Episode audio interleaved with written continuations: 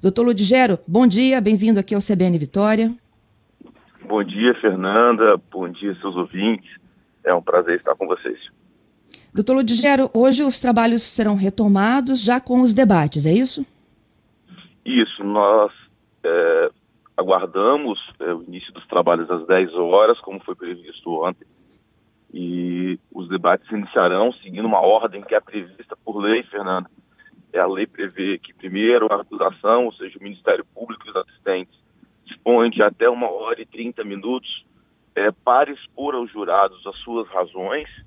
Esse é o momento, esse é o momento em que a acusação deve é, trabalhar todas essas provas que foram produzidas e levar os jurados a raciocinar sobre os eventos, sobre o que há de prova, o que não há de prova, se a versão do acusado é uma versão crível ou, uma, ou de modo contrário, uma versão cheia de contradições que não explicam o evento. Então esse é o momento propício para isso. Logo em seguida, a defesa também disporá é, de uma hora e trinta também para as suas razões. E se houver necessidade, é, a, a acusação pode fazer a réplica por até uma hora, e se a fizer, a defesa tem direito de fazer a tréplica por mais uma hora. É, uhum. Encerrada essa, essa, essa parte dos debates, é, o magistrado, então, irá é, elaborar o que nós chamamos de quesitos. É, a redação desses quesitos é feita pelo magistrado, mas em com a acusação e a defesa, que podem é, chamar atenção para alguma, alguma questão na redação. E são perguntas muito objetivas, Fernanda, que são feitas aos jurados. Então, a primeira pergunta que os jurados irão responder é uma pergunta que nós chamamos que diz respeito sobre a materialidade, sobre a, a, a comprovação de que o crime ocorreu. A redação, normalmente nesses casos, costuma dizer, olha, no dia vinte e seis, por volta das dezessete e dez, Gerson Camata foi morto por meio dos disparos, conforme o laudo pericial. Essa é uma resposta que não se espera que haja qualquer controvérsia, esse é o fato incontroverso. A segunda pergunta que os jurados irão responder diz respeito à chamada autoria. É, e a pergunta é, foi o acusado Marcos Vinícius responsável pelos disparos que causaram a morte da vítima? É uma pergunta que também não se espera qualquer controvérsia, até porque ele é réu confesso, não nega que tenha feito disparos. A terceira pergunta, sim, é uma, já a primeira pergunta, vai ser a primeira relevante, que é uma pergunta que o Código coloca de forma bem ampla. O jurado absolve o réu? Então, é nesse momento que o jurado terá que apreciar as teses de defesa. Uma das teses que o Marcos trouxe ontem em seu depoimento é, foi de que ele não agia com intenção de matar, que ele afirma que não teria atirado para matar. Então, o jurado terá que apreciar isso. É, terá que apreciar tanto a versão da acusação, de que ele já saiu de casa com essa arma para isso, que no dia vinte e seis não era, o horário era muito pouco crível que alguém fosse a Polícia Federal já levando uma arma sem agendamento prévio. É, vai apreciar a posição do disparo, vai apreciar também a palavra do Marcos e as, e os, a, os, as razões da defesa, irá dizer se absolve ou não. A quarta pergunta que será feita, é, caso essa pergunta seja rejeitada, ou seja, se essa pergunta for rejeitada, o Marcos Vinícius estará condenado. E a quarta pergunta diz respeito a, ao tipo de crime. Se esse homicídio será homicídio qualificado ou se esse homicídio será um homicídio é, que atenderá a uma tese da defesa. Qual é? É de que foi praticado após uma violenta emoção por uma injusta provocação da vítima, que não teria querido falar com ele, que teria xingado, que teria o desprezado. Então a pergunta vai ser se ele praticou esse crime impelido por uma, uma forte é, é, emoção, emoção após uma injusta provocação da vítima. E aí o jurado novamente irá responder essa pergunta e depois responderá mais o, dois últimos quesitos. É se esse crime foi praticado por um motivo fútil, ou seja, consistente é, na vontade de não, de, de não é, pagar aquele valor que havia sido bloqueado da sua conta.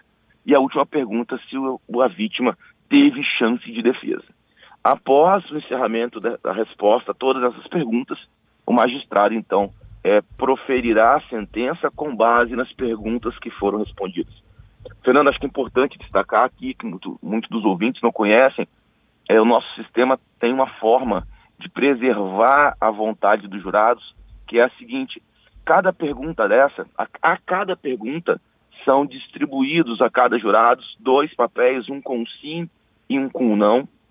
O juiz, então, lê e explica ao jurado é, o que significa cada pergunta, o que cada pergunta está sendo feita, ele repete várias vezes e, primeiro, um oficial de justiça passa recolhendo as respostas dos jurados.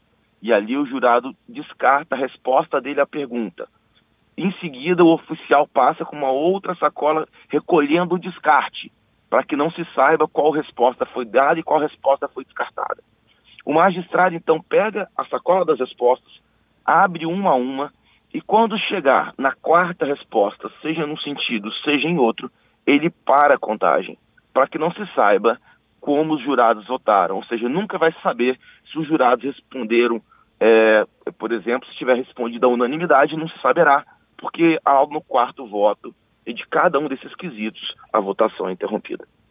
Isso é de proteção, né? Uma medida de proteção aos jurados. É uma medida de proteção do sistema para que seja garantido o sigilo é, da votação dos jurados. Cada voto desse, sim ou não, doutor Ludgero, esses votos é, serão levados em consideração pelo magistrado para dosar a pena, não é isso? Primeiro, para decidir, você viu que eu, como eu expliquei, Fernanda, a condenado ou não, em especial, tem, é, é um juízo que será condenado ou não, e as perguntas uhum. seguintes dizem respeito, é, vão determinar a dosimetria da pena. É, são algumas questões que são obrigatórias é, dos magistrados, do, dos jurados, mas há algumas questões referentes à dosimetria da pena que são de atribuição exclusiva é, do doutor que, con, que conduz, o magistrado que conduz e preside o plenário, que no, nesse julgamento é o doutor Marcos Sanches. Então há uma série de requisitos que, que é, compete exclusivamente a ele depois valorar e não aos jurados. Entendido. doutor Ludgero, com relação né, à possibilidade do tipo ser qualificado ou não, isso interfere o quê? Na quantidade de anos de reclusão, caso os jurados entendam que ele foi o responsável pela morte do ex-governador Gerson Camata? Sim. É, o, no nosso sistema, Fernando, o homicídio qualificado, ele já, já começa de uma pena muito mais elevada do que o chamado homicídio simples.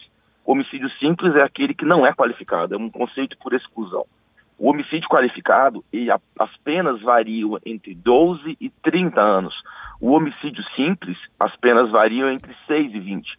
Então, no exemplo hipotético, se os jurados recusassem, recusarem ambas as qualificadoras, ou seja, o motivo fútil e o meio que possibilitou a defesa da vítima, esse homicídio se torna um homicídio simples, aí a pena varia entre seis e vinte anos.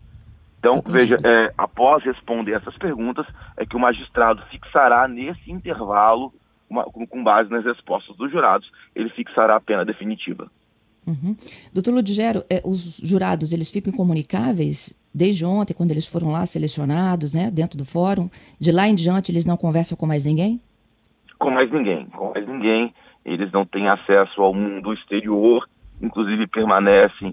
permaneceram ao longo é, do período da noite em local reservado pelo Poder Judiciário, acompanhado por oficiais, é, para que não haja qualquer tipo de interferência.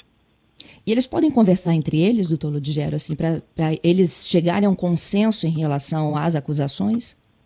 Fernando, no nosso sistema a gente não tem essa previsão, como, como se vê muitas vezes nos filmes. Nos filmes americanos, é, em, isso mesmo. Em especial nos filmes americanos, porque o, é, em grande parte dos estados americanos, tá, isso não é uniforme lá, isso varia de estado para estado, é, os jurados podem debater sobre a acusação, mas lá se exige, em grande parte dos estados, a unanimidade para condenar.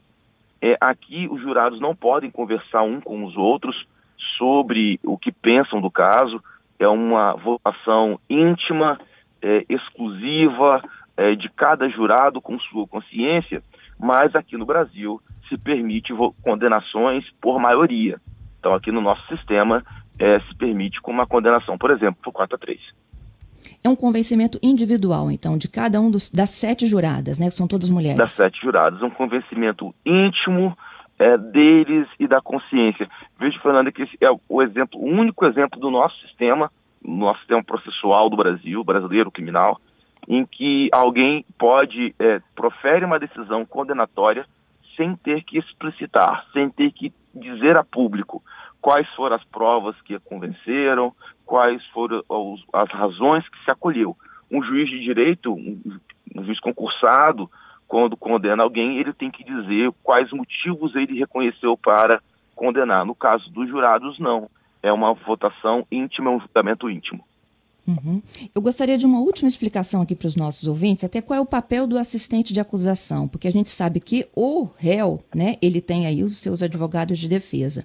No caso da vítima, né, aí nós temos o Ministério Público, né, como parte principal aí desse processo de acusação, e o senhor, doutor Ludgero e doutor Renan, como assistente de acusação. Qual o papel do assistente de acusação num júri como esse de homicídio? Fernanda, já, já explicou muito bem, o Ministério Público na acusação, ele representa o Estado. É o Estado a acusação, é, representando a sociedade e é, movendo a ação contra aquele que é acusado de praticar o crime. O assistente de acusação, é, diferentemente do Estado, ele representa a família da vítima. Então, é, se permite que a família da vítima também tenha voz no caso. E o que eu e o doutor Renan Salles aqui fazemos nesse processo é justamente isso, é vocalizar aquelas, a, a, os questionamentos que a família tem e levar os jurados também a visão que a família tem acerca dos fatos. Esse é um momento, é, no, no sistema processual como um todo, é um papel importante. É, por quê? Porque é, nem sempre aquilo que é a visão do Estado é também a visão que precisa ser dada à família. Aqui nesse caso aqui é uma concordância muito grande entre todos os aspectos, tanto entre o Ministério Público e os assistentes, mas a nossa fala hoje nos debates, inclusive, priorizará, como foi ontem nas perguntas, os aspectos das consequências que esse crime trouxe para a família, os aspectos que diziam respeito à intimidade que envolveu o acusado e a vítima, para que os jurados conheçam também essa parte mais da vida privada e que deve ser levada em consideração é, é, na valoração deles.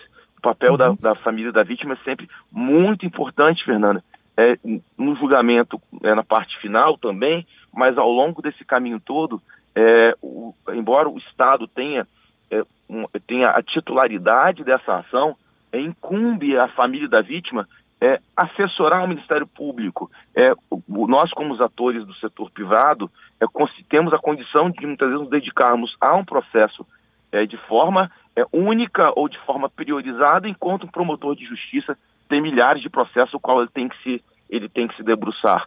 Então, o papel do assistente é isso, é de, de auxiliar o Ministério Público e trazer a visão da família. Tudo indica que o júri acaba hoje e o veredito também sai hoje, doutor Ludgero? Pelo esse próprio cronograma, Fernanda, agora nós já estamos numa, numa, num período em que não há possibilidade mais de dilações. Na pior das hipóteses, nós teremos é, debates com réplica e tréplica e logo em seguida o julgamento. Então, é, não há motivos para que esse julgamento se estenda para além de hoje. Nós acreditamos que no mais tardar, ao final da tarde, já, já haja um veredito. Te agradeço pela gentileza, participação. Eu sei que o senhor já se encaminha aí para os debates. Muito obrigada por conversar conosco. Fernanda, eu que agradeço a oportunidade de esclarecer aos seus ouvintes é, o funcionamento um pouco mais do, dos julgamentos perante o Tribunal do Júri e me coloco mais uma vez à disposição sua e dos seus ouvintes quando for necessário.